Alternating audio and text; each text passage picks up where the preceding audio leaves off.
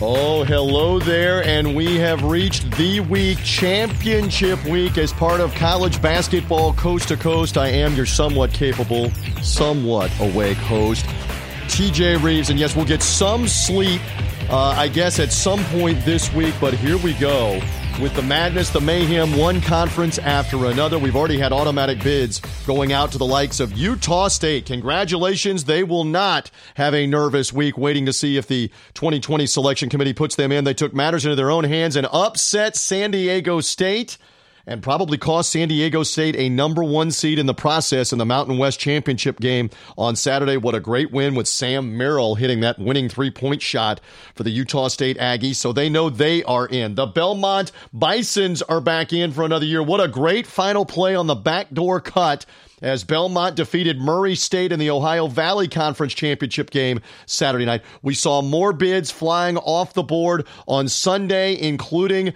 the Missouri Valley title. Bradley Braves back in the NCAA tournament for the second straight year. It's the first time since the 1950s that Bradley has been in the big dance two years in a row as they came from behind and beat Valparaiso in St. Louis to capture that automatic bid. We saw the Liberty Flames get into the NCAA tournament for the second year in a row with a win in the Atlantic Sun Conference.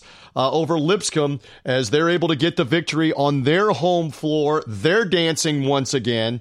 Uh, so uh, again, uh, automatic bids going out all over the place, and we've got a busy show here to set the table early on in the week for championship uh, week. I want to tell you, coming up straight ahead, things have sorted out in the Big Ten.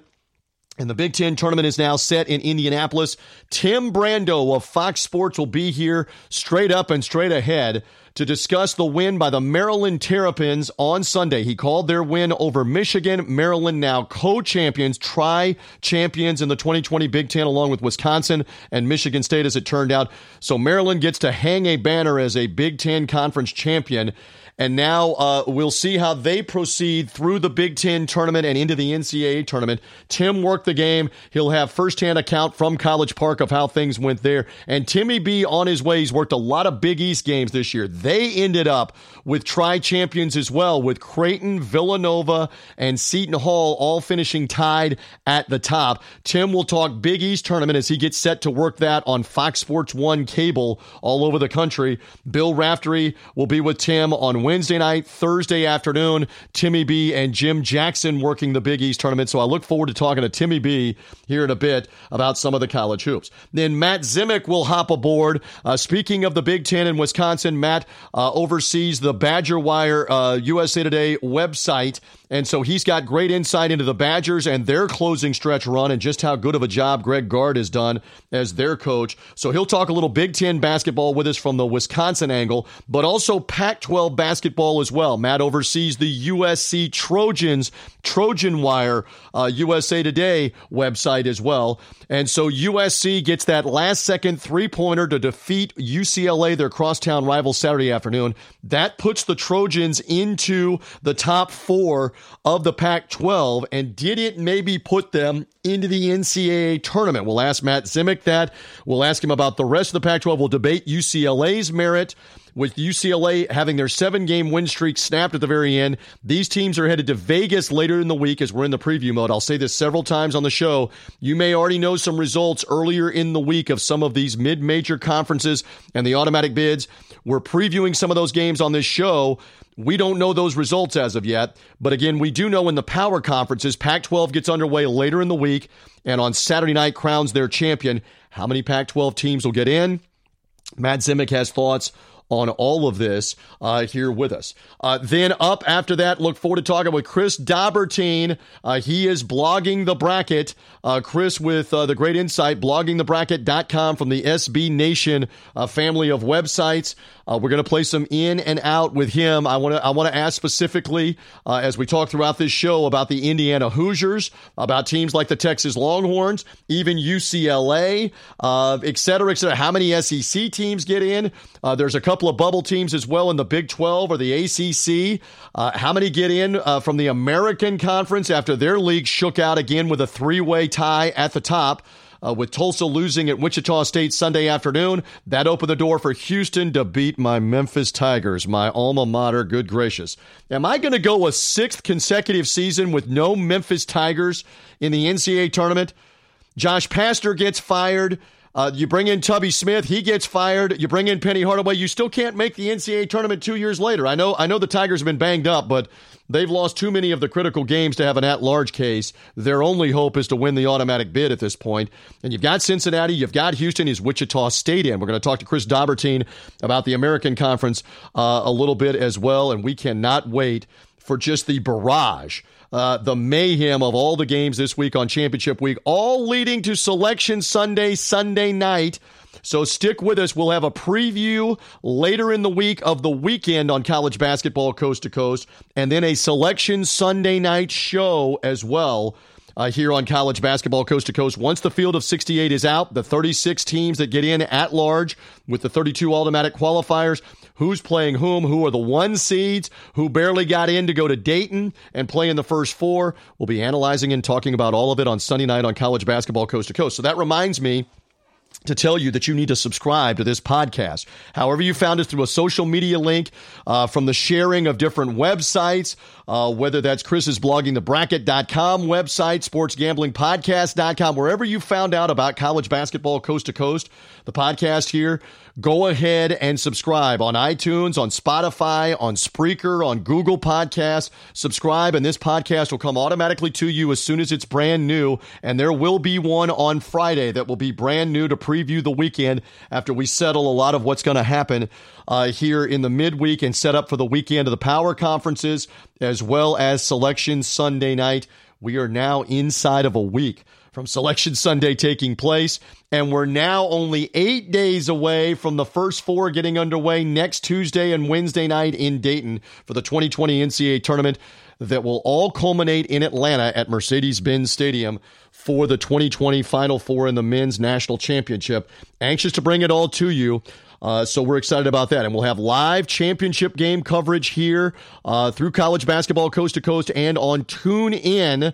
Uh, so find the Tune In channel, Tag Sports Group. It's the exclusive coverage of the Horizon League Championship on Tuesday night, the Conference USA Championship game on Saturday night from Frisco, Texas, and then Sunday, Selection Sunday. One of the final pieces to the puzzle every year is the Sun Belt Conference Championship. This will be the sixth consecutive year we're doing the Sun Belt on Tune In and Tag Sports Group. Three automatic bids will be decided nationally exclusively on TuneIn. I'm anxious to be on the call. The first one will come Tuesday night again uh, in the Horizon League in Indianapolis. Mark Wise will be with me on that, and Coach Wise will be with us to wrap up the show today on college basketball coast to coast. Mark is first working the Southern Conference Championship game on Monday night. At the time that we're taping, that's East Tennessee State and Wofford. Talk to Mark about what kind of case does East Tennessee State have at large if they get upset in this championship game on Monday. Mark will talk more Horizon League with me as he's working that game Tuesday, and then he's on to the SEC tournament in Nashville for later on in the week. So I look forward to talking with him as well. So again, a chocked full show. So much to get to here as part of college basketball coast to coast. Let's get rolling with our guest. Championship week is here. Tournaments all over the place. We're ready to preview it right now. Listen, there are good guys and then there are phenomenal guys. And there's nothing like a guy who was just on the call on national TV on Fox Sports of Maryland wrapping up at least a share of the Big Ten championship and then being willing to jump on the phone with me here on college basketball coast to coast. None other than the Timmy B, Tim Brando, with me for just a few moments while in transit. It is truly madness, March Madness, trying to get from here to there. Good to have you, my friend. Planes, trains, and automobiles, TJ. what I'm all about. No doubt, especially this time of year. You don't know this, but I'm headed to Indianapolis for the Horizon League Championship uh, for Tuesday for night you. in Indy. Good for you. And then on the weekend, Conference USA and the Sun Belt Championships back to back nights. So we are going to cross each other and wave to each other in the airwaves and on the There roads the next few days. All right, I only have a limited few moments with you. Tell me first about Maryland, the win Sunday over Michigan, how good they looked, and what it means for them to win a share of the Big Ten title. Well, when when Cowan and and Jalen Smith get help, uh, the kind of help that they got today from Eric Ayala, uh, and uh, and uh, Wiggins, Aaron Wiggins, they they are a very difficult team to stop, and and uh, I think that you know most college basketball teams, TJ, are struggling to find a third scorer.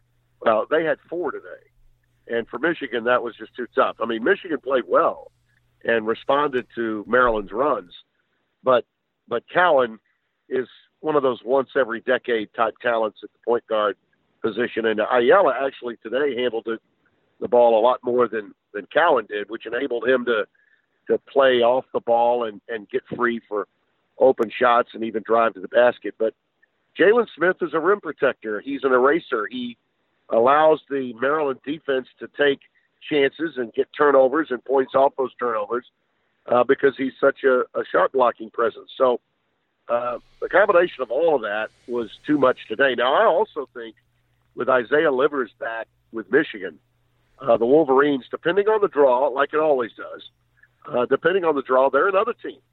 Even though they're in the eight nine game in Indianapolis uh, against Rutgers, they are going to be a tough out once we get into the NCAA's. And you know, there's a, probably 15 to 20 teams that could make the Final Four and win it.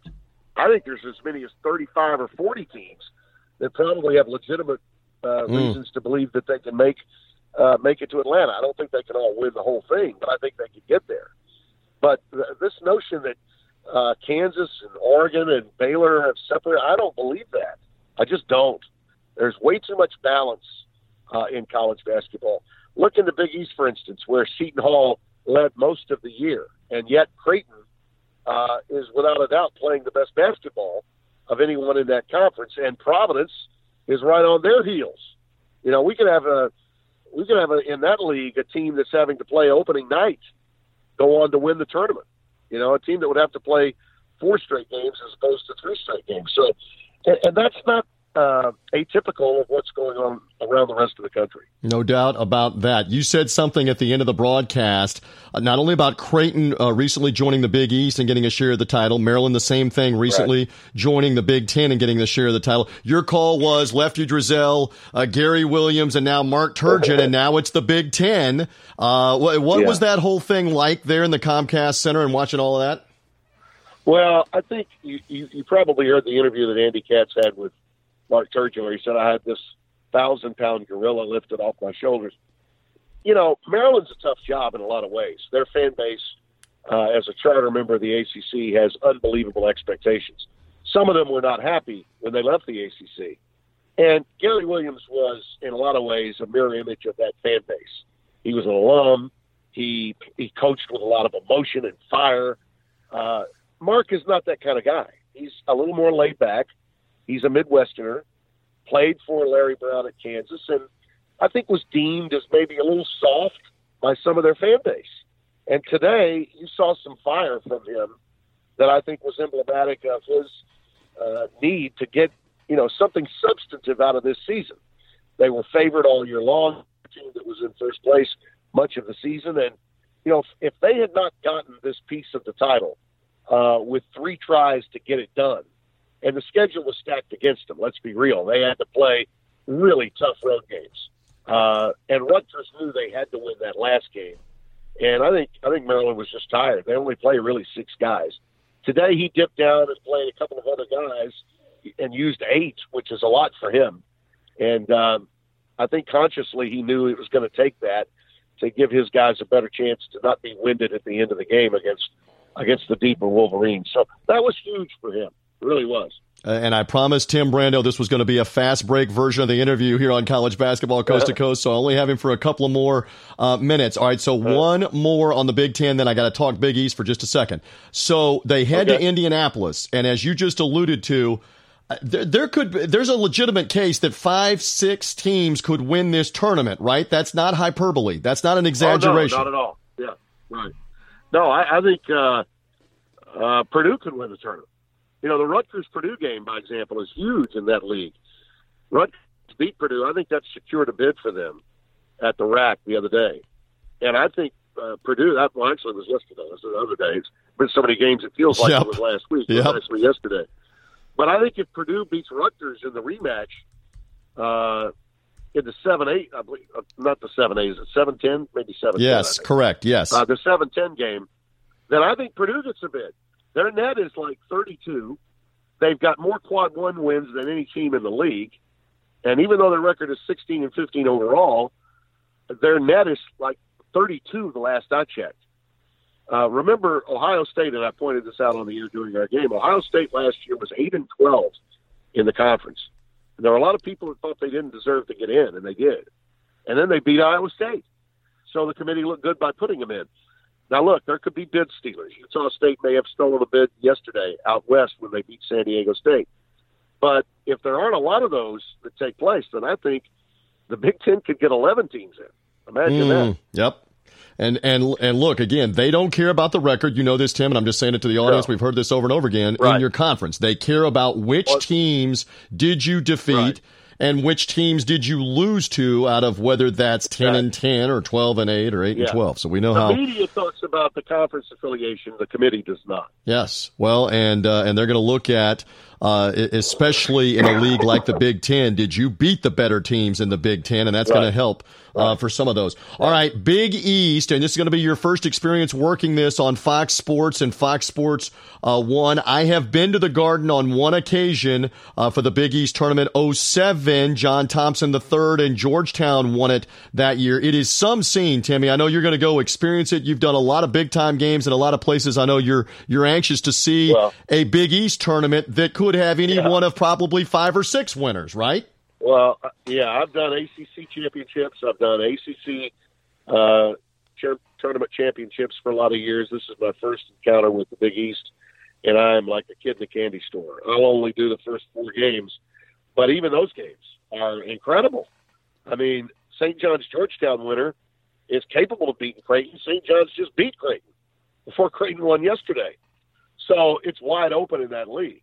Uh, and of the teams that are in that conference, Marquette, who's also going to be playing opening night, cannot afford a loss uh, because they just they've been on the skids and they absolutely have to get a win in their game with DePaul, or I think they may be out of the tournament. So that's opening night. Now the following day, the winner of the St. John's Georgetown game, which is you know the place is going to be packed for that game, no doubt, uh, at Madison Square Garden. And oh, by the way, Georgetown has done it with mirrors and have been competitive all season long. Either one of those teams are capable of beating Creighton as the one seed, waiting for the winner of that game.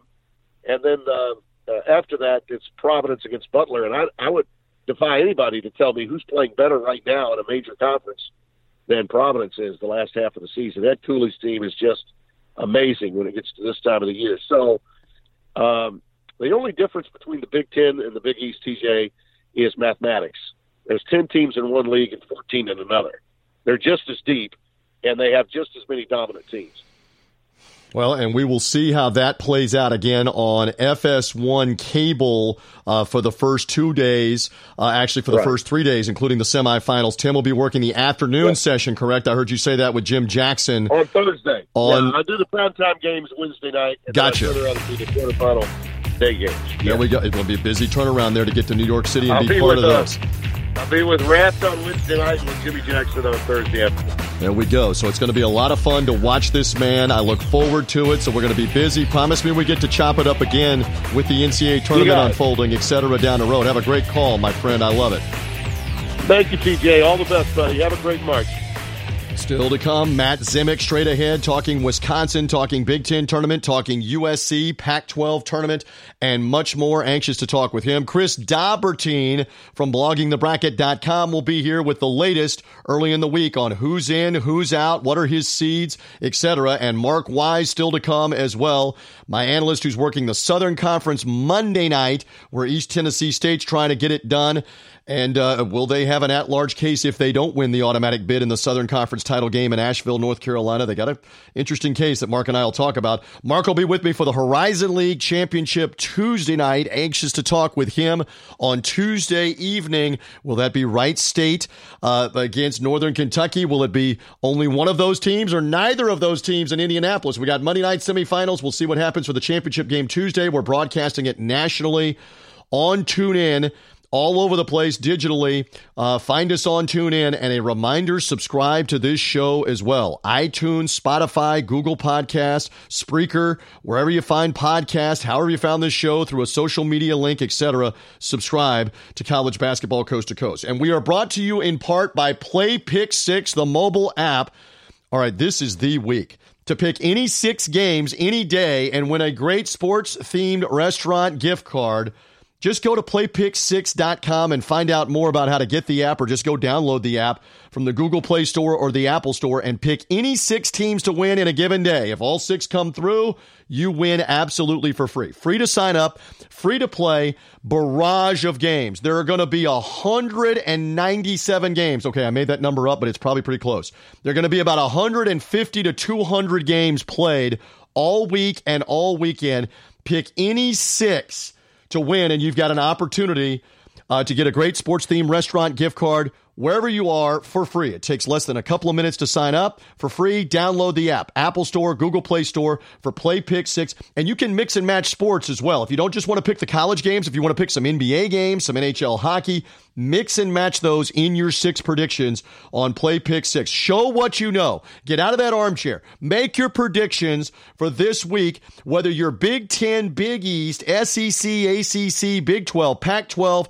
I don't care uh, American Conference, on and on and on. Ivy League, they've got all the games. Pick any six of them to win. And here's another quick feature, feature with uh, Play Pick Six. If you lose a game, if you lose a game Thursday afternoon or Friday afternoon, you've got six going, you can reload reload again and pick six more games because as long as there are games that have not started yet, you can add those and make the predictions. Play as many times as you can get off six predictions now, once you've won, that's it for a day. But if you lose, you've still got late night games, Mountain Time Zone, Western Time Zone, etc. Take advantage of it. Make some extra predictions as long as there's games being played on Thursday, on Friday, on Saturday, heading to Selection Sunday. Go download the app right now. Google Play Store, in the Apple Store. Show what you know. Play. Pick six. Would not be college basketball coast to coast and championship week if we did not check in with a guy that keeps me straight on this podcast and does a fantastic job of covering the college game, not just for the USA Today uh, Wisconsin website Badger Wire, but also the USC Trojan Wire as well for USA uh, USA Today. So.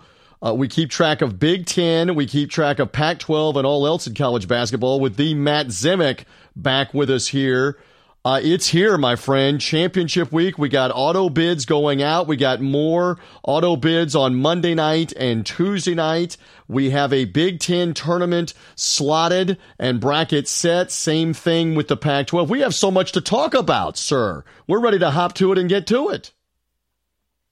We are ready. And the, the big reminder I put out there, TJ, for all the listeners of the College Basketball Coast to Coast podcast is that the Thursday and Friday of this week, championship week, are the two most underrated sports days of the entire year. The Thursday and the Friday of championship week, they're basically the first and second, the first round of the NCAA tournament on steroids. You know, they're tournament games, but you're getting them from you know several different power conferences, plus the the tweener conferences such as the AAC uh, and the Atlantic 10 uh, you get those, and you, there are still some other small conference tournaments as well. You have the Ivy League title mm. title game uh, tournament being played. So uh, the, the Thursday and the Friday, and especially Friday night, because you have high level quarterfinals in like the SEC and the Big Ten, but then you also get the semifinals of the ACC, the Big East, all happening in that really jam packed uh, Friday night segment. You know, a, a few years ago, TJ, as you know, a lot of the Power Five conference tournaments, which had played their finals on Sunday, moved to their schedules to play the, the finals on Saturday, partly so that their teams, the teams that played in the final of the conference tournament, would get one more day of rest before the NCAA tournament. But the other thing was so that their seeding would be honored and recognized if you won the conference tournament on a Sunday afternoon, the committee would often not adjust, make the seeding or bracketing adjustment. So by having the final on Saturday night, there was a much better chance that the seeding and bracketing would reflect a conference tournament championship. So that that Friday night now is just an absolutely loaded five hours. It's, it, it could really be the best five hours of the whole year. And and and I did the math at one point. I don't have it exactly in front of me, and my God, I haven't counted at this point early in the week. But that Thursday, Friday, and Saturday at one point had over 95, 95 tournament games that that were flying every which direction, quarterfinal, semifinal, or or then to championship games like you mentioned on Saturday, setting up for Selection Sunday, which my goodness, Selection Sunday is now this Sunday, a week away.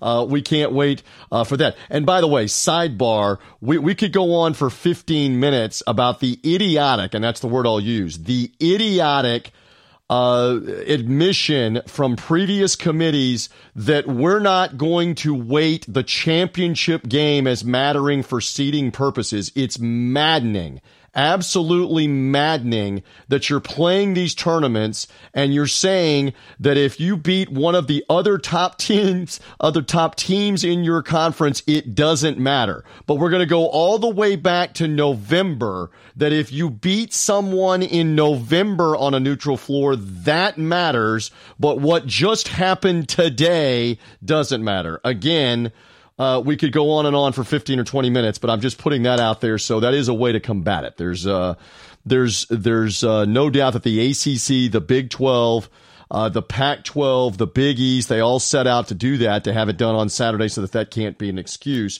All right. So in saying that, uh, we now have seen these uh, conferences, the, the Big Ten and the Pac 12 sort out. Let's begin with the Big Ten sorting out on Sunday. We now know it is three way a try co-champions, but Wisconsin got the top seed in the Big Ten tournament for Indianapolis. Uh, again, you write about the Badgers and oversee the Badger Wire USA Today website. Uh, they go in, they get the win at Assembly Hall, they finish co-champions, they get the one seed. Matt, a thought or two from you, real quick. Well, you know, remember the Big Ten's going to get at least nine teams into the NCAA tournament. If Indiana gets in, it'll be ten. So this, of all the conference tournaments, this is the one in which it's most obvious to expect the eight or nine seed to give the top seed all sorts of trouble in a possible quarterfinal. And that's exactly what's heading Wisconsin's way. Not necessarily that the Badgers are likely to lose, but they easily could lose to Michigan or Rutgers. That's the 8 9 game. Wisconsin's going to play the winner in the quarters. I mean, Michigan and Rutgers are both NCAA tournament teams. So you have an 8 9 game with two NCAA tournament teams. That is not common to the conference tournament at any level. So when I look at the Big Ten bracket, TJ, Wisconsin with the one seed, you know, the one seed is obviously a point of pride. It does make Badger fans feel good, but Michigan State and especially Michigan State the two, Maryland is the three. They got better draws than Wisconsin did. Maryland could play a Penn State team, which has nosedived over the past three weeks, or Indiana, uh, you know, a, a weak team away from Assembly Hall. I mean, that's a better draw than Wisconsin getting uh, Michigan or Rutgers. Michigan State would play Purdue or Ohio State. Wisconsin is three and zero, oh, or excuse me, three and one against Purdue and Ohio State this season. Swept the Buckeyes, split with the Bo- the Boilermakers, and the one loss was was at Purdue. So you know th- this is a neutral site. Um, I, I think Wisconsin got a comparatively tougher draw, uh, and it's going to be really interesting to see uh, how if how Wisconsin moves through the top half of the bracket. And it's also going to be interesting from a Wisconsin point of view. TJ, you, you just won the Big Ten title. You had a trophy celebration. Does Wisconsin reset and really go all out at the Big Ten tournament, or is there a natural letdown against uh, Michigan or Rutgers, who are trying to improve their seeding for the NCAA tournament. It's going to be really interesting to see how the Badgers respond. Great points on all of this. Of course, we saw Michigan State on Sunday afternoon beat Ohio State on the senior day for Cassius Winston with him kissing the Spartan at midcourt and all that emotion. They may end up playing Ohio State right away in this Big Ten tournament in Indianapolis coming later in the week. We'll find out on that. All right, quickly, a couple more on the Big Ten, then I want to move on to the Pac 12. Uh, Greg Gard, the coaching job. You've been focused on Wisconsin. What do we give this? An eight, a nine, a nine and a half on the stretch run and how well they played? Well, I mean, certainly over the past four weeks, it's been an A plus. And if you haven't followed Wisconsin too closely this year, the, the main thing is that you know at the end of January, Kobe King, one of the shooting guard, left the team for personal reasons, and he transferred to Nebraska a, a few weeks ago. Um, Kobe King left the team. Brad Davison, another starting guard, was suspended for a February 1st game against Michigan State. So Wisconsin played that game without two of its normal starters going against Tom Izzo. Seemed like a lost cause, and the Badgers were, uh, you know, on the bubble or at least very close to the bubble at that time. They, they're, they're probably going to get like a number four seed in the NCAA tournament as it stands now, but back then Wisconsin was probably about a 10 seed uh, in bracketology. But Wisconsin was able to beat Michigan State without two of its regular starters with a very thin lineup.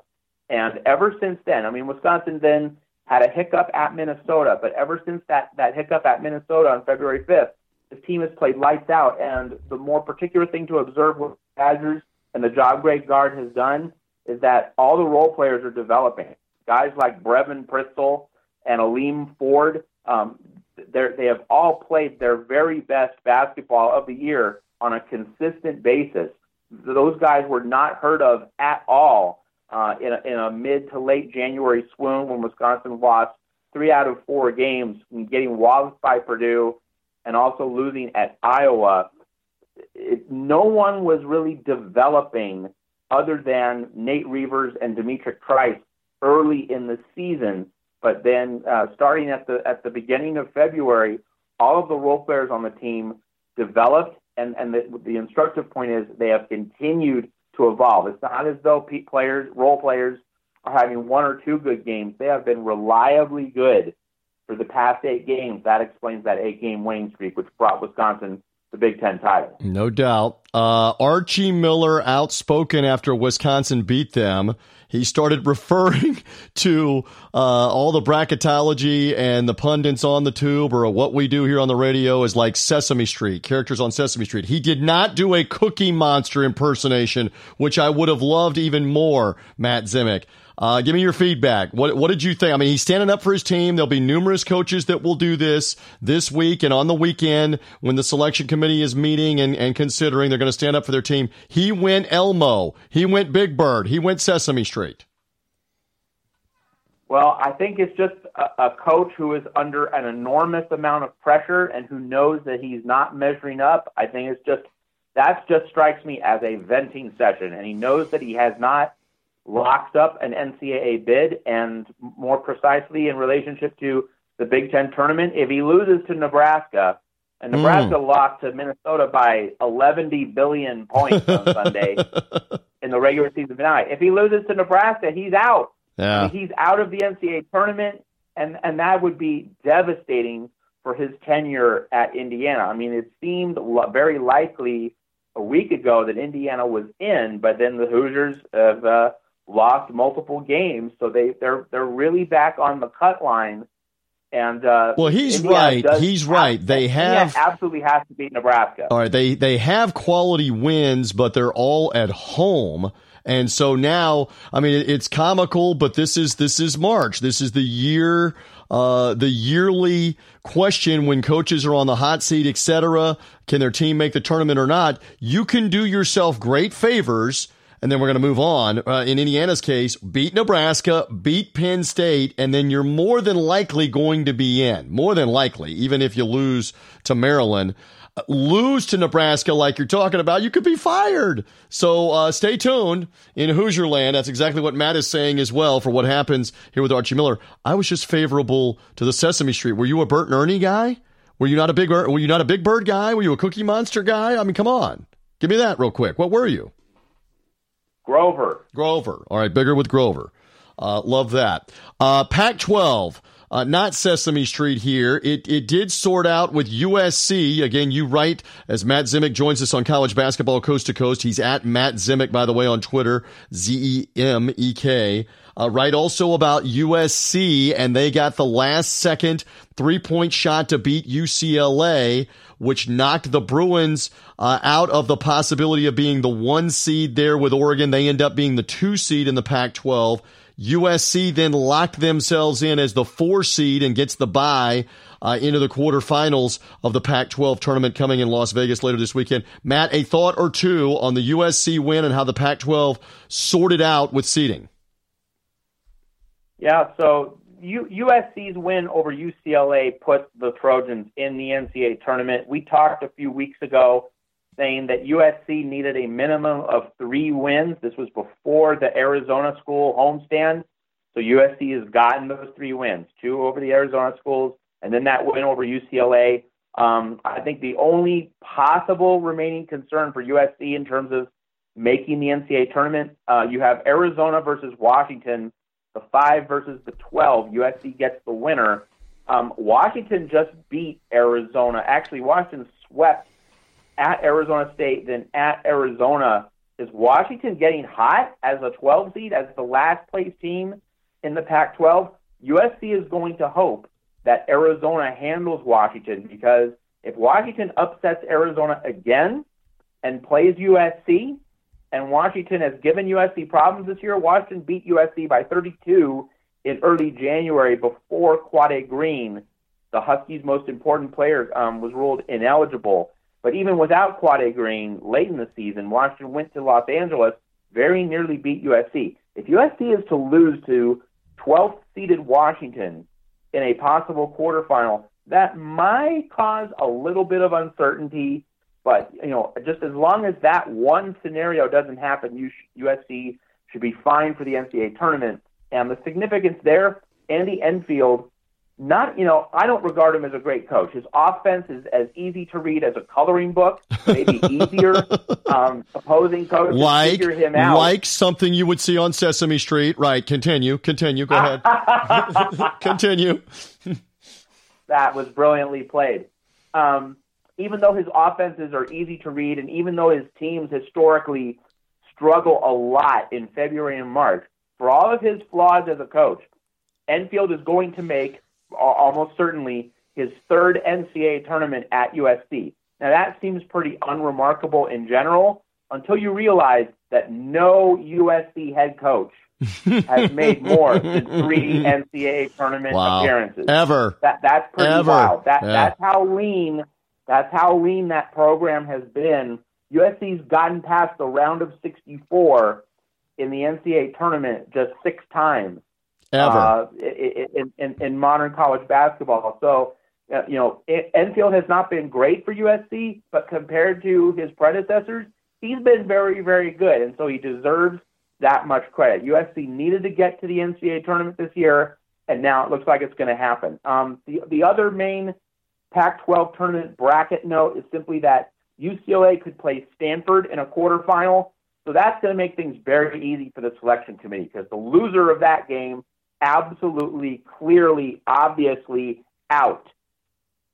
You believe you believe that's gonna be a bubble UCLA elimination game. you believe UCLA at this point is that tenuous uh, because I believe they are in. They may be in the first four in Dayton, but I think they could even lose that quarterfinal game, maybe be nervous, but I think they're in. I think they've done enough with the two wins uh, late in the year, especially at Colorado and by beating Arizona and also beating Arizona State, another bubble team. I think they've done enough. But you're saying be nervous, be afraid if they lose that game to either Cal or Stanford, right? Real quick. Well, you know, so you know, there in terms of people who cover the Pac-12, one of the best is Jon Wilner of the San of the uh, San Jose Mercury News, and in our Twitter mentions, uh, he said he thought UCLA had to win the tournament. He thought UCLA was auto bid or bust. Uh, I, that doesn't mean he's absolutely correct. Uh, but he, he's wrong. I can help you. I can help you. He's wrong about that because in order to get to the championship game, they would still have to beat an Arizona State or maybe a Colorado on the neutral floor in a semifinal. I mean, again, look at their wins down the stretch of the season to help them. Um, and they're UCLA on the front of the jersey. And, and I don't care who wants to argue with me that that doesn't mean something if you're borderline in the committee committee room, it does mean something. If you're borderline in the committee room, we'll see. We'll see on UCLA and how that sorts out. We got to run in a minute. So do you. If I say to you early on in this week, as the podcast is living in the early part of the week here, you've got all kinds of mid-major conferences that could stand out. You know that I'm doing the Horizon League with Mark Wise on TuneIn, where Wright State and Northern Kentucky are the top two teams. Who knows if they both make it to the championship game in Indianapolis? Uh, we've got East Tennessee State. Are they in the tournament if they lose the Southern Conference title game on Monday night to Wofford? You may already know that result if you're listening to us later in the week uh, as well. We're intrigued by that. Are you intrigued by one of those or another one right now early in the week uh, on these kind of mid-major conferences and the auto bids? And if so, which one is it, Matt? Well, the, the games that you mentioned are very intriguing, but I'm gonna I'm gonna stay out here in the West and go with the West Coast Conference tournament. You know, remember last year Gonzaga, you know, was a number one seed in the NCAA tournament as as this year's team will be. But last year's Gonzaga team was really loaded with veteran names. Uh, it, it, there was a lot of high end talent. You had Rui Hachimura, Brandon Clarke, some real high end talent it seemed there was absolutely no possible way that St. Mary's was going to bump off the Zags in the championship game of the 2019 West Coast Conference tournament, and yet that's exactly what happened. And so these two matchups, the semifinals that you have on Monday, San Francisco Gonzaga, and then St. Mary's BYU, very attractive matchups. San Francisco led Gonzaga in the second half of their matchup uh, in San Francisco. So that might not be a complete cakewalk for the Zags. And then um, St. Mary's, which, which beat Pepperdine in a double overtime thriller, which went deep into the night, probably deep into the night on Saturday. That right after the game over was ended, you probably set your clock forward. It was that late. uh, the time change might have occurred right after the, the, the final horn. But now you have St. Mary's surviving that double overtime game against Pepperdine playing BYU, which has been a very pleasant surprise under Coach Mark Pope, uh, who was part of Rick Pitino's 1996 national championship team at Kentucky. Uh, he replaced Dave Rose at BYU and has done an exceptional job with the Cougars. St. Mary's BYU is a thrilling, very attractive uh, semifinal. That's going to be the late semifinal on Monday night after San Francisco Gonzaga. And then the winners of those semis play on Tuesday night. I am really fired up for the WCC tournament. And a quick answer from you: if if San Francisco somehow surprises Gonzaga, gets into the title game and wins it. Do you believe that's four teams the committee will take, or potentially within the St. Mary's BYU loser be nervous? What do you think? Uh, St. Mary's is safely in. BYU is going to be around a five seed. St. Mary's would be the only team which might have any reason to worry, but I think you would see a four bid WCC that? under that scenario. How about that? Love this guy. Love the insight. Promise me that we do this much more. By the way, we mentioned to the audience they need to go to the uh, free throw awareness Twitter and hashtag central where we've got the free throw awareness shirts that we've got going on. You're going to see much more about the shirts at special sales here in March. It's free throw awareness month. They can go at FT awareness on Twitter. The hashtag is at, or the hashtag is FT awareness month that we're tweeting at uh, and bringing up all the great foul shooting and, and what happens. Uh, we saw USC gag four free throws at the end of that game with UCLA and yet still find a way to win. Uh, with the last second three pointer. Foul shooting will be huge this week on championship week in the NCAA tournament. So again, uh, go to FT Awareness on Twitter or the hashtag FT Awareness Month to find out more about the shirts, the really cool shirts that we have. Because why? Matt Zemek, friends don't let friends do what? Friends don't let friends miss front end. Exactly. This message brought to you by the American Free Throw Advisory Board. Be make, prepared make, and spread the message to your family. Make your free throws. Free throws destroy families, right? So, I mean, make them uh, make them down the stretch. And again, follow Matt at Matt Zemek, Z E M E K, for all of this. Thank you, sir. Let's enjoy all the games. We'll uh, we'll have you back on as all the madness unfolds through championship week and into selection Sunday and on to the NCAA tournament. Thank you, sir. Thank you. I'm looking forward to college basketball Christmas on Sunday when we unwrap those brackets. Oh my goodness, I've been waiting, waiting, waiting to get a chance to talk to this guy because look, it, it is all about what he does this week, the bracket and blogging the bracket. He does it all year long. Chris Dobbertean of bloggingthebracket.com and the SB Nation family of websites back with me on college basketball coast to coast. Happy championship week, young man. It is here. Selection Sunday within eyesight now. How are you? Yeah, I uh, I'm I'm awake for now. It's going to be one of those weeks. I feel like I feel like it's going to be one of those weeks. We we had a little bit of it, kind of our first tasters during the first weekend of championship week. We had some really thrilling championship games, particularly on Saturday. Sunday, eh, not so much, but Saturday we were off to a really good start and I think we're going to have a lot more of that, especially when the conf- the power conference tournaments get started, starting on you know Tuesday and Wednesday. Oh yeah, definitely going into Wednesday. So much to get to, and I promise, I promise, we will eventually get to in or out, which Chris does uh, basically all the time. About 52 weeks out of the year, he starts projecting who's in, uh, who's out for the NCAA tournament. Or maybe not 52, like like maybe 48. Uh, no. But it, anyway, anyway, uh, I'm anxious to get his thoughts on a lot of these different teams. All right, so you mentioned uh, Saturday and the thrilling end for Utah State. Uh, I, I joke around. We don't need no stinking committee. Just go ahead and take it out of their hands, get the automatic bid. Uh, we had asked you last week what, what kind of case would Utah State have at large? Doesn't matter now. They won the game. Yep. Uh, your thoughts, real quick, on the way they won it and the fact that they now can put their feet up figuratively for a week and wait for their name to show up Sunday night. I was stunned that they were able to win it, mostly because for the first 10 minutes of that game, they looked absolutely dead in the water.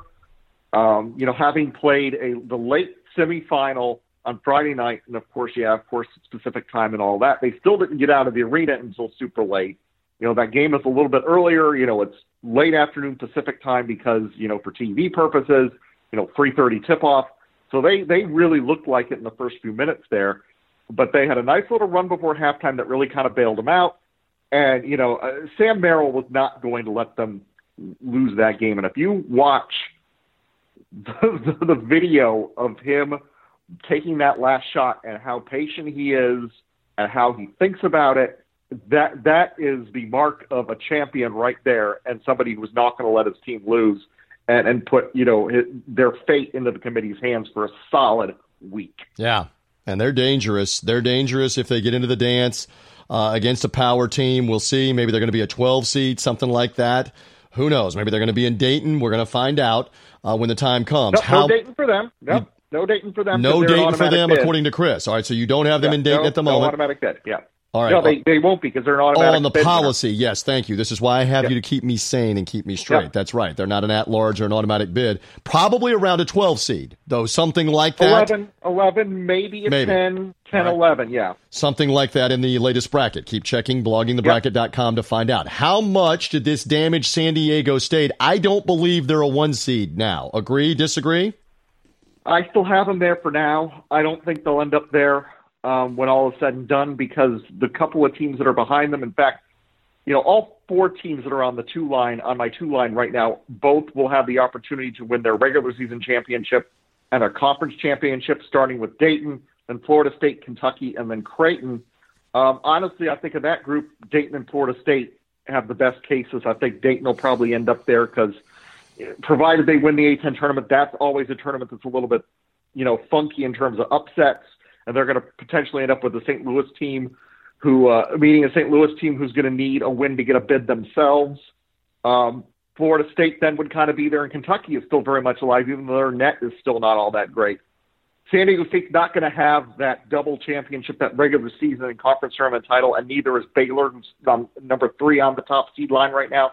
So conceivably, I could see both those teams falling off before all is said and done, but just not yet. Chris Dobbertean with me, bloggingthebracket.com. Follow him at Chris Dobbertean, D-O-B-B-E-R-T-E-A-N on social media. And you will want to and follow blogging the bracket as well on social media and online because this is the week where he's got teams in and out. I promise we're going to play in and out uh, coming up here uh, in a few moments. All right. So we saw some other uh, automatic bids going out uh, here. We've got several more on Monday and Tuesday night. Uh, we're going to talk more with Mark Wise in the final interview segment about the Southern Conference Championship. I'm asking him his opinion about East Tennessee State's at-large case. I will I will preemptively ask you before I ask him. He's working the game. Is East Tennessee State in even if they lose right now? What's your opinion, Mr. Blogging the Bracket? It's going to be really close because the one thing that hurts them is the fact that the bottom half of that bracket went haywire, and they're not going to get to play either Furman or UNCG, which would be another quad two type win. Uh, and if they lose that game, that you know that's going to end up being a quad three. Yeah, yeah. it's going to be a quad yep. three loss, and they would have two quad three losses and a quad four loss, and I think that would really, really hurt their chances. Still, will be twenty six and five against you know Division One teams, so I think they would have a decent shot, but they're well, we have to see what happens to their net, and I think that that really is going to be one of those things. If they lose that game, that's probably going to cost them the spot. Six days of hand wringing for sure in Johnson City, Tennessee, if they don't win that game Monday night. And again, you may already know that result. I keep qualifying this, Chris, for the audience that's hearing us later in the week. You yep. may already know that East Tennessee State rolled. Maybe they barely won. Maybe Wofford knocked them off. That's what's great about this time of the year. Somebody gets the automatic uh, bid. We touched on this also with Matt Zemek. Do you believe right now that all three teams in the West Coast Conference tournament, again, at the time that Chris and I are taping, we don't know the results of the semifinals. Uh, with Gonzaga, San Francisco, St. Mary's, BYU. Do you believe the top three teams all safely in and San Francisco could maybe be a fourth team if they somehow, some way uh, slay two dragons in Las Vegas and win the automatic bid. You believe three firmly in right now? West Coast Conference Tournament Championship game Tuesday night?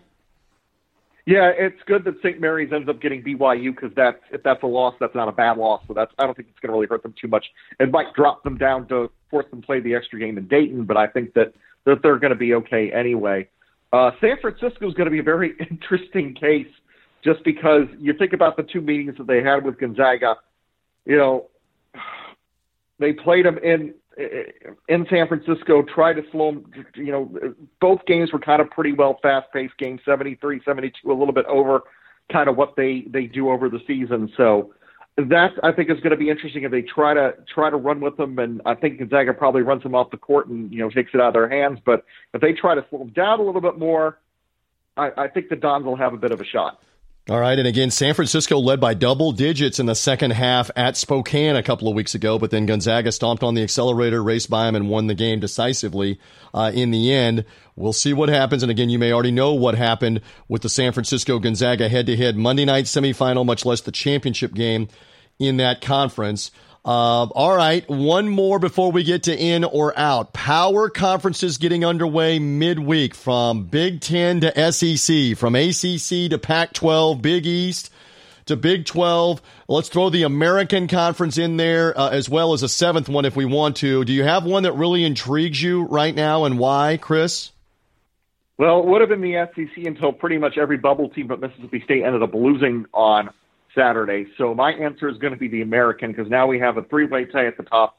Cincinnati, the one seed, you know, then Houston and Tulsa also in the in that championship tie. And Tulsa really a team that's not really kind of in the at-large frame at the moment. You know, I think that they're probably going to have to win a couple of games in that event to get there. But you have UConn, however, who's kind of come back from the dead, and you have Memphis, who still has a little bit of life. So yeah, and then of course we have Wichita State. So we have six teams there potentially playing for three, maybe four bids, depending what happens elsewhere, which is a lot more than expected because you know that conference was so kind of in the second 50 of the net, really kind of that grouping kind of dominates that conference. That's really kind of hurt their at-large chances. But with the way things have kind of unfolded elsewhere nationally, potentially, particularly in the SEC, I think that they're gonna there's gonna be a real opportunity for a third and a fourth team to get in there to join Houston and Cincinnati, the two teams that I have in the bracket right now. Wichita State, a very interesting case. They did their part since last we talked to you. They beat uh, they they did well. They lost at Memphis, but they did beat Tulsa on Sunday to at least give themselves a chance. Do you believe Wichita State's probably got to make the championship game to have a strong argument? An early loss might croak them at large Wichita State? Where are they right now? Yeah, I have Wichita State just outside because you kind of look at their profile. They're two and five against Quad One, and those two wins are against UConn and Oklahoma State, two teams that aren't really, you know, in the you know, they're in the on the fringes of the picture basically, and they only have one win over a team in the field, and that's Oklahoma, and that's a Quad Two win. So they still need, you know, to kind of get some more quality wins there. Yep. So they're going to have to make a run in Fort Worth, I think, to get in the field. And when Wichita State's uh, four games, obviously, to Chris's point, against Cincinnati and Houston are all four losses. So if you're going to point to something on how did you do against the best teams in your conference who are in the field, that's not good. Now, that could change if Wichita State could beat one of them on the neutral floor. That might help them. That's why we got to watch all of this play out. You know what it leads us to, folks, on college basketball. You know what it leads us to with Chris. Here we go. Who's in, in or out, out for the big dance in March? Uh, all right. So, some you mentioned uh, a few moments ago, some teams took some losses on the weekend. That would include Indiana. That would include Texas. That would include UCLA. Let's begin. We were joking with Matt Zemek earlier. Uh, was uh, was Archie uh, Miller talking about you as a Sesame Street character? Just Joe Lunardi, with all the bracketologists. He was saying your Sesame. Who was your favorite Sesame Street character, by the way, Mister Blogging the Bracket? Were you a Cookie Monster guy? Were you a Big Bird guy? I was always po- uh, uh, partial to Oscar the Grouch. What about you? Uh, Grover. Grover for you. Grover was. I, I'm a klutz, so Grover was, you know, my favorite. Grover was the man. I have always All right. been a klutz. Yeah. All right, here's your chance yeah. to smack back. Indiana in or out right now, headed to the Big Ten tournament. What say you? Yeah, I have Indiana in relatively comfortably, even with their net being at 60. They have, you know, two top 10 wins over Michigan, er, two top 10 wins, three top 20 wins. They have no bad losses. Yeah, they're 4 and 10 against Quad 1. Yeah, they're 2 and 8 against, you know, against teams playing in true road games. But you compare that, you compare their other metrics. You know, they're a top 40 team in three of the, of the four metrics, advanced metrics that the committee uses outside of the net, outside of KPI, and they're top 50 in net. Yeah, they have no bad losses. This is a team that I think is a lot safer than a lot of people think. All right, so now let's find out what you think about UCLA. Seven game win streak snapped on the last second three pointer. Final regular season game, they lose at USC. Do you have the Bruins right now headed to the Pac 12 tournament as the two seed in or out? I have the Bruins just outside. Again, ah. they have, yeah, a one quadrant three loss, one quadrant four loss from earlier in the season, which hurt. You know, I really think that their wins over Arizona and Colorado have kind of been devalued a little bit because those teams can't get out of their own way right now. But they have a five and five road record. Their net's still not great. It's down to seventy six. They can't seem to get that up any further because of the way that that uh, metric is calculated at this point. So yeah, I think they're going to have to win a couple of games in the Pac-12 tournament. All right, so but here, honestly, Yep, go ahead. The way they're playing, I think they could end up just winning the whole thing and taking out of the committee. Yeah, they might they might be able to do that as well, and then it doesn't matter. And uh, they could obviously improve the resume with another semifinal win, let's say theoretically over Colorado. I, I know yep. the number in front of their name on net ranking says 76, but a year ago the committee put St. John's in with a 74 net ranking. So it isn't only the net ranking. Here's the yep. other thing, and I'm not just saying this at you. Anybody, back to the Hoosiers, anybody that has Indiana in, show me a win away from Assembly Hall. I'll wait. Okay, UCLA goes to Colorado, wins, goes to Arizona and wins. If the committee stands by, go to the road and beat people in true road games. UCLA did that. I can't reconcile Indiana in, UCLA not in right now. Uh, you want to leave them both out, fine. You want them both in, fine. That's just me. You're Mr. In or Out though, so it's all it's what this time of year is all about. Differences of opinion. Uh, Texas, Shaka Smart, Texas, Chris Dobbertean, in or out right now, headed to the Big 12 tournament. I have Texas just in right now because when Cincinnati got the automatic bid, that knocked Tulsa out. That opened a spot up. That put Texas in despite that horrible loss on Saturday mm. to Oklahoma State at home you know, they've beaten Texas Tech on the road. They've beaten Purdue, even though Purdue's kind of out of the picture now because of their record. They've beaten West Virginia. They've played relatively well lately. They've won at Oklahoma. So you talk about a team that, you know, has done well on the road. They've kind of gotten there. They're six and five in true road games, five and eight in quad one games, no bad losses. You know, their worst loss is Iowa State on the road. That's, yeah, that's 98, but that's a quad two loss with the way these quadrants are drawn up. So Texas for right now, but again, they have a very big game on Thursday afternoon against Texas Tech, and you know if they lose that, it's going to be a different story. And again, they won two games away from home late in the year, which should help. We'll see what happens with the Texas Longhorns. All right, so there you go, a little in or out. Did I leave anybody else that's uh, that's debatable right now on in or out as we head to the power conferences midweek getting underway, et cetera, et cetera? Anybody else you want to talk about that still got work to do? Maybe. Uh, I think maybe North Carolina State. mm. Especially in the ACC yeah, no, right now. Yes. Yeah, because the problem is the ACC has really not helped them all that much. They only have a home win over Duke, a home win over Wisconsin, and they have a road win over Virginia, which is a nice little tiebreaker for them. But they've also lost to Georgia Tech, lost to Virginia Tech, lost to Carolina, mm. lost to Clemson, lost to Georgia Tech twice, lost to Carolina twice, and lost to BC. So, yeah, that's and they lost to Memphis. You want to talk about another bubble team? So this is a squad that I think definitely has to win a couple wins, have to get a couple wins in the ACC tournament. You know, their strength of schedule is a lot better than it was last year. That'll help them a little bit, but they've got to get wins, and that's probably going to require them getting to that quarterfinal, semifinal of the ACC tournament because there's nothing beyond the top four that's going to help them.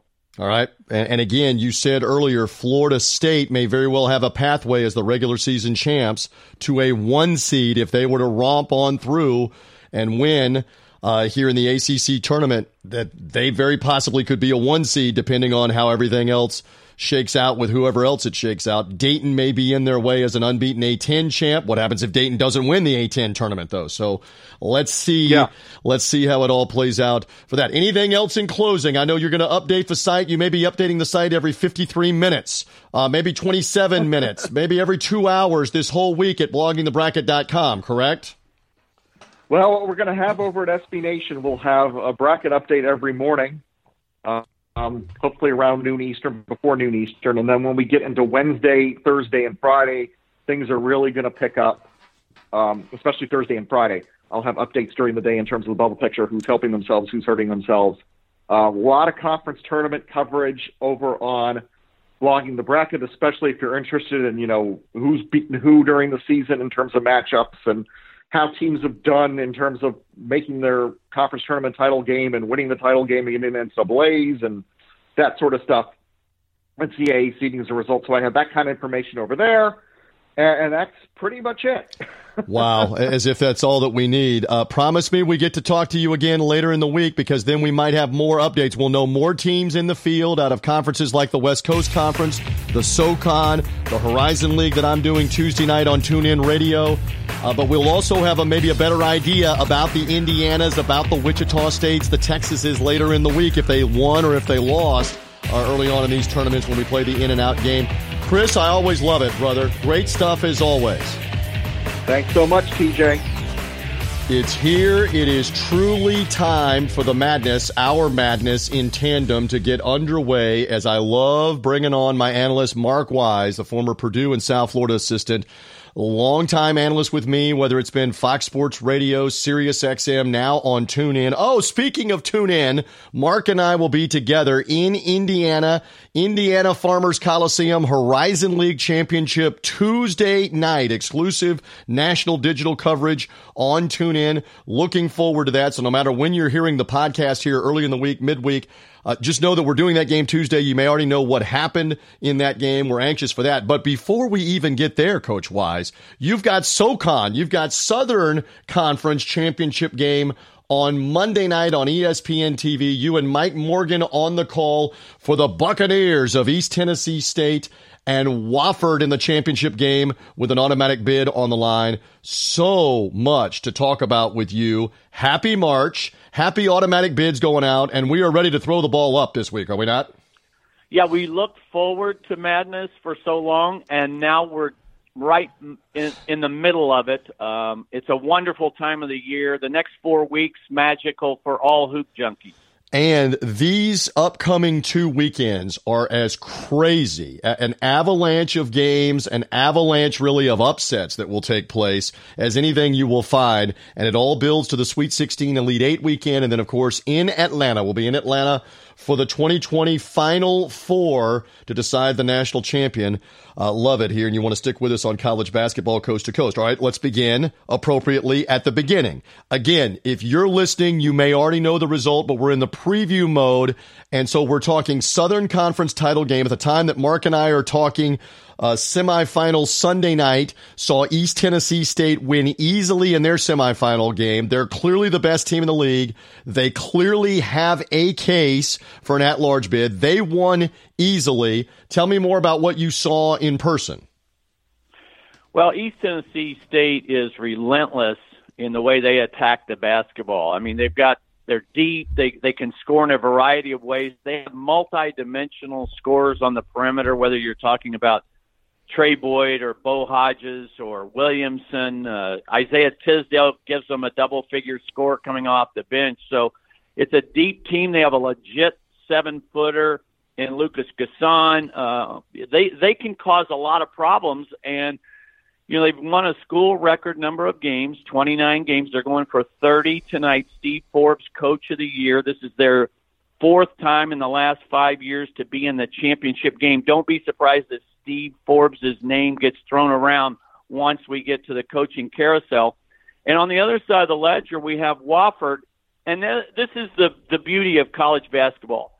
Wofford has gone in a single year. They have gone from being the league bully because last year they won 30 games. They were 18 and 0 in SoCon play to being Cinderella. They've gone from the league bully to Cinderella in a single year.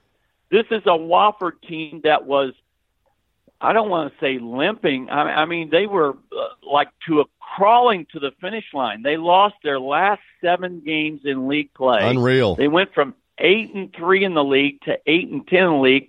But there's something magical in the air here in Asheville for Wofford uh, because um, uh, they've won six straight games now in this building. Three last year, three this year. Uh, they've had to. They're they're trying to go four games in four days. So really and truly, uh, this is one of those Cinderella matchups. They lost to East Tennessee State twice during the regular season. Both games, oddly enough, were low scoring affairs. Interesting. And you gave us a lot of meat on the bone there. Wofford had a lead and then had to hang on, right, in the final uh, minute to beat Chattanooga on Sunday night. And now it is tough to beat a team three times in one season. We'll see if ETSU can do that. And for the audience hearing us all across the country, wherever they're hearing us, again, you're doing the game on ESPN. How legit is the case for an East Tennessee State team that is 39 in the net this morning, that has a win right. over Winthrop, who got in the NCAA tournament Sunday on an automatic bid. They have a win at Little Rock, who's the regular season champs of the Sun Belt. They lost at Kansas. They won at LSU. How legit of an at-large case do these guys have if the Buccaneers don't get the automatic bid? Mark, what's your opinion? Well, I, I think they're right on the bubble with that. Uh, the only thing missing from their resume is the number of quality wins, and you've already gone over the the list there. The most significant is the win at LSU because it represents a quadrant one win, but it's their only quadrant one win. So, from that standpoint, they can take all that away. They don't have to worry about any of that if they take care of business tonight. However, if you lose tonight, then life on the bubble will be very precarious over the next four or five days because then you have to wait and see what happens around you. No doubt. We keep talking about that over and over again, and we will find out if this 2020 committee led by the Duke athletic director Kevin White adheres to what previous committees have said, which is we're going to look at the mid majors and see is there some quality play out of conference, which obviously going to Kansas uh, as they did, going to LSU right. as they did. They tried. They tried and they well, went one in one of those games. Yes yeah, that's a great point that you make because when you look at, especially for a lot of mid majors, when you look at their strength of schedule, it gets impacted by the league that they're in. For instance, East Tennessee State's overall strength of schedule is 144. That doesn't wow you certainly, but their non-conference strength of schedule was 66. So they have sent the message to the committee, which is exactly what you're talking about. Um, they were willing to go and play people out of conference and take a chance and try to build a resume that way. They can take care of that if they can control Wofford and the, uh, or they don't have to worry about that if they can control Wofford and their three point shooting. In the two games that the two teams played this year, Wofford only made 10 three balls in the two games. They shot 25% from bonus land. Here in the tournament, Wofford has is making 12 a game and 50% from the arc. Something has to give. Yep, we'll see what that is again on ESPN family of networks will be the SoCon Championship Monday night again. Depending on when you're listening to us, you may know that East Tennessee State won and has the automatic bid. Maybe they lost and they're going to be nervous for four or five days here headed to Selection Sunday. We will find out. Mark Wise with me here will be on the call, and then he will be with me in the capital of Indiana. We will be at the Indiana Farmers Coliseum just north of downtown where again, at the time that we're taping, semifinals Monday night, where Wright State and Northern Kentucky are the top two seeds. All right. First of all, just the general statement. Uh, in the Horizon League, anything goes. It's like pro wrestling battle royal. we never can figure this one out. So we, we may be talking about both of those teams on Tuesday night. And Mark, we may be talking about neither of those teams between right. Green Bay and UIC, Illinois, Chicago being the other two or some combination of either Wright State or Northern Kentucky makes the title game. This one has truly been up for grabs. I mean, we had we had one year where Oakland, Oakland University in Michigan was the one seed and they promptly lost to the 8 seed with a losing record in the opening quarterfinal game. We saw Linc Darner's Green Bay team that year win 4 games in 4 nights to go uh, to the NCAA tournament. But really, Wright State and Northern Kentucky have been the two best teams in this conference over the last couple of years. They've each won the league title. Northern Kentucky won it a year ago in the final year in Detroit against Loudon Love, the player of the year in the horizon for Wright State and company. All right, so now we come back around. John Brannen, the coach at Northern Kentucky, left and took the Cincinnati job. Darrin Horn, who you're very familiar with, the former right. South Carolina player and coach, is now the Northern Kentucky coach. Uh, uh, Wright State won both regular season matchups. All right, so let's look in the crystal ball. If if they are playing again Tuesday night, here we go again with the two best teams in the Horizon League battling for the automatic bid. Yeah, Wright State uh, really waxed Northern Kentucky at home, and and then had to hold on in in February, uh, winning 64 to 62 in that game. Because um, when you when you take a look at the at the team that's the number one seed, and by the way, all four top seeds have survived to the semifinals, which in itself is a story in the horizon, as you just referenced. Um, but Wright State split with UIC, who they have to play in the semifinals. They did sweep Northern Kentucky, and then they also um, uh, split w- with uh, Green Bay. And Green Bay and Wright State are the two highest scoring teams in the league, both averaging around 81 points a game. So here's what I'm hoping for. I'm hoping for offense Tuesday night. That's what I want. Boom. Throw that ball in the air. Again, Loudon Love, one of the best low post players that's not in a major conference. 18 points a game, 10 rebounds a game. Uh, Mr. Double Double in this league, 11th in the country in offensive rebounding. Watch out for him. Uh, it seems like J- he's been there forever in uh, Dayton, Ohio at Wright State. It seems like Jalen Tate has been at Northern Kentucky forever. He's the defensive player Right. of the year. And then again, if Green Bay can pull some kind of an upset out of this, they've got Amari Davis, the freshman of the year.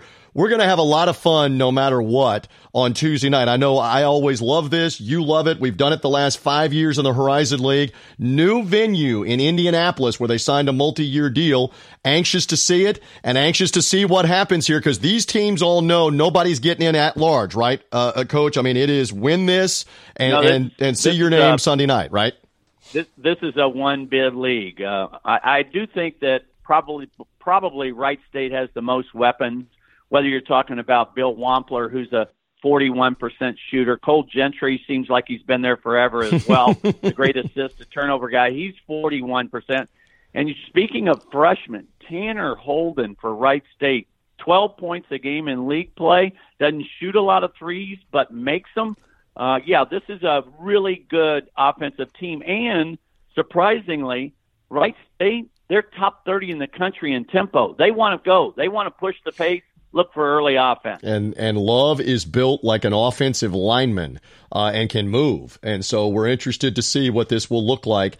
Again, no givens though. They are they are the favored team, and again, Scott Nagy is their coach. I love the Dick Vitale line that he said for 30 years. That, that guy can flat out coach, baby. That guy can flat out coach. yes, Nagy, Nagy, former Division two national champion coach uh, at at South Dakota State, brought South Dakota State into Division one, and then took this Wright State job, and all he's done is just win Coach of the Year three years in a row. He's the co-coach of the year this year, so we'll see what happens on Tuesday. Again, you may be listening midweek. You know that result. You may know that Wright State and Northern Kentucky didn't even play in the championship game. That's why we call it March, the March to March, and the Madness.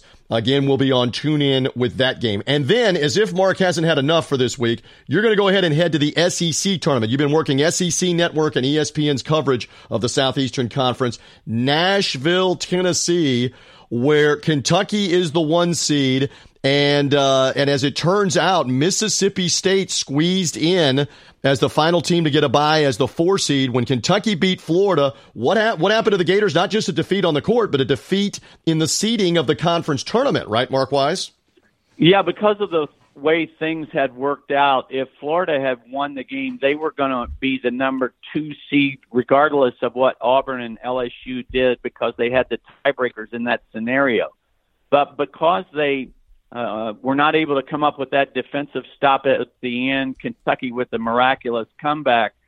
Florida slipped into a two-way tie for fourth with Mississippi State. Those two teams only played once this season. Mississippi State won at Florida, and therefore they got the number four seed and the double bye, which means Florida now has to play on Thursday, uh, and and they'll have to win a game get back to Mississippi State. So it's it's a huge draw, I think, for Mississippi State because I think right now Florida's in.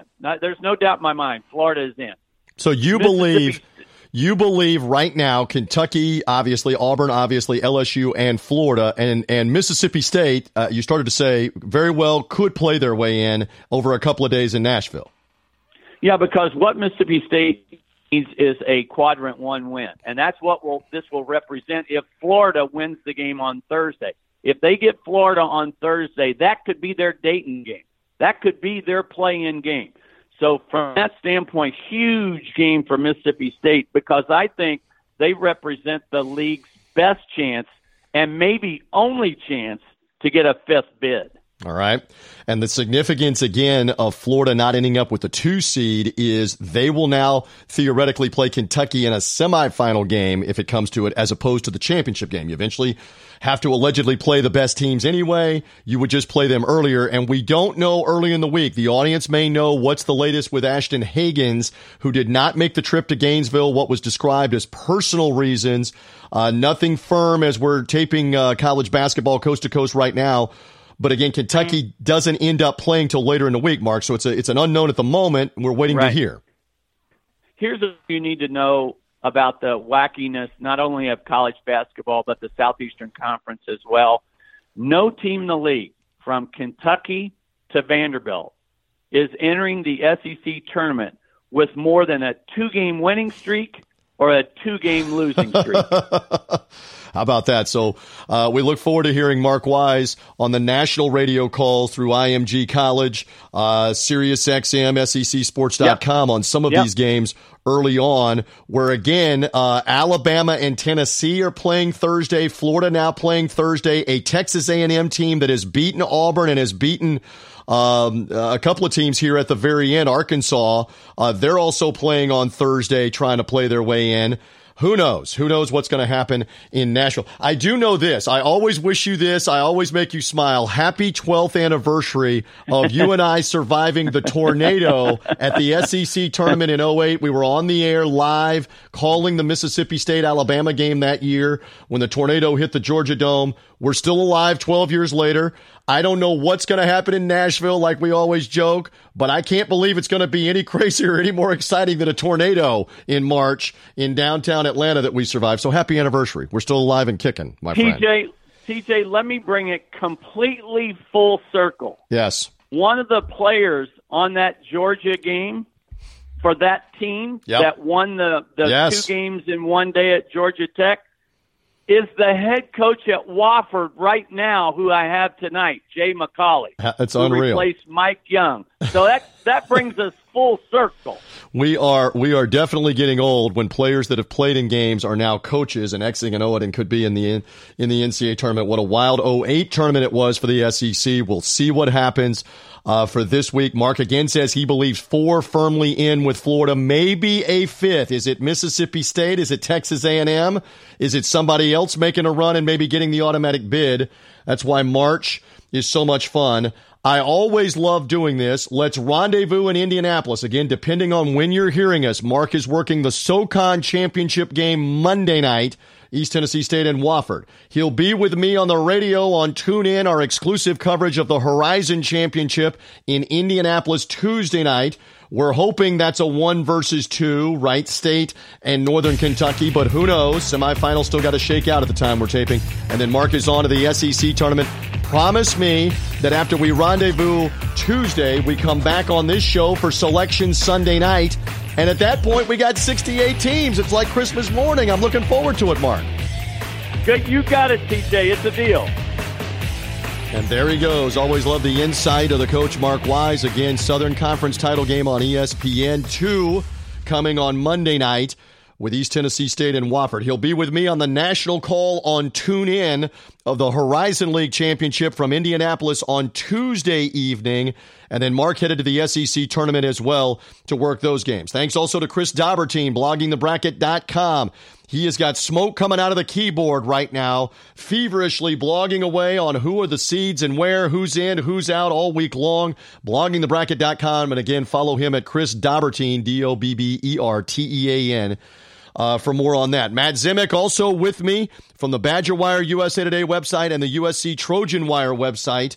Uh, Matt Zemek, you can find him at Z- Matt Zemek, Z E M E K, on social media, and also Free Throw Awareness Month. Uh, friends, don't let friends miss the front ends. Get those free throw awareness shirt t-shirts in your favorite school's colors. Order them now. We got a special sale going later in the week. Go to uh, the hashtag FT Awareness Month on social media to find out more about those shirts and order them up. Uh, yes, uh, free throws can destroy a family. Don't let it happen, though, uh, for this March. It is Free Throw Awareness Month, so thanks to Matt for popping on it. All the way back at the beginning, Timmy B, Tim Brando from Fox Sports, uh, doing a great job all year long calling the Big East, calling the Big Ten. He will be at the Big East tournament as this week unfolds, working the Wednesday night games with Bill Raftery, Thursday afternoon as well on Fox Sports 1 with Jim Jackson. As again, the three headed monster at the top is Creighton, Seton Hall, and Villanova. But what about Providence? What about Xavier? What about Butler?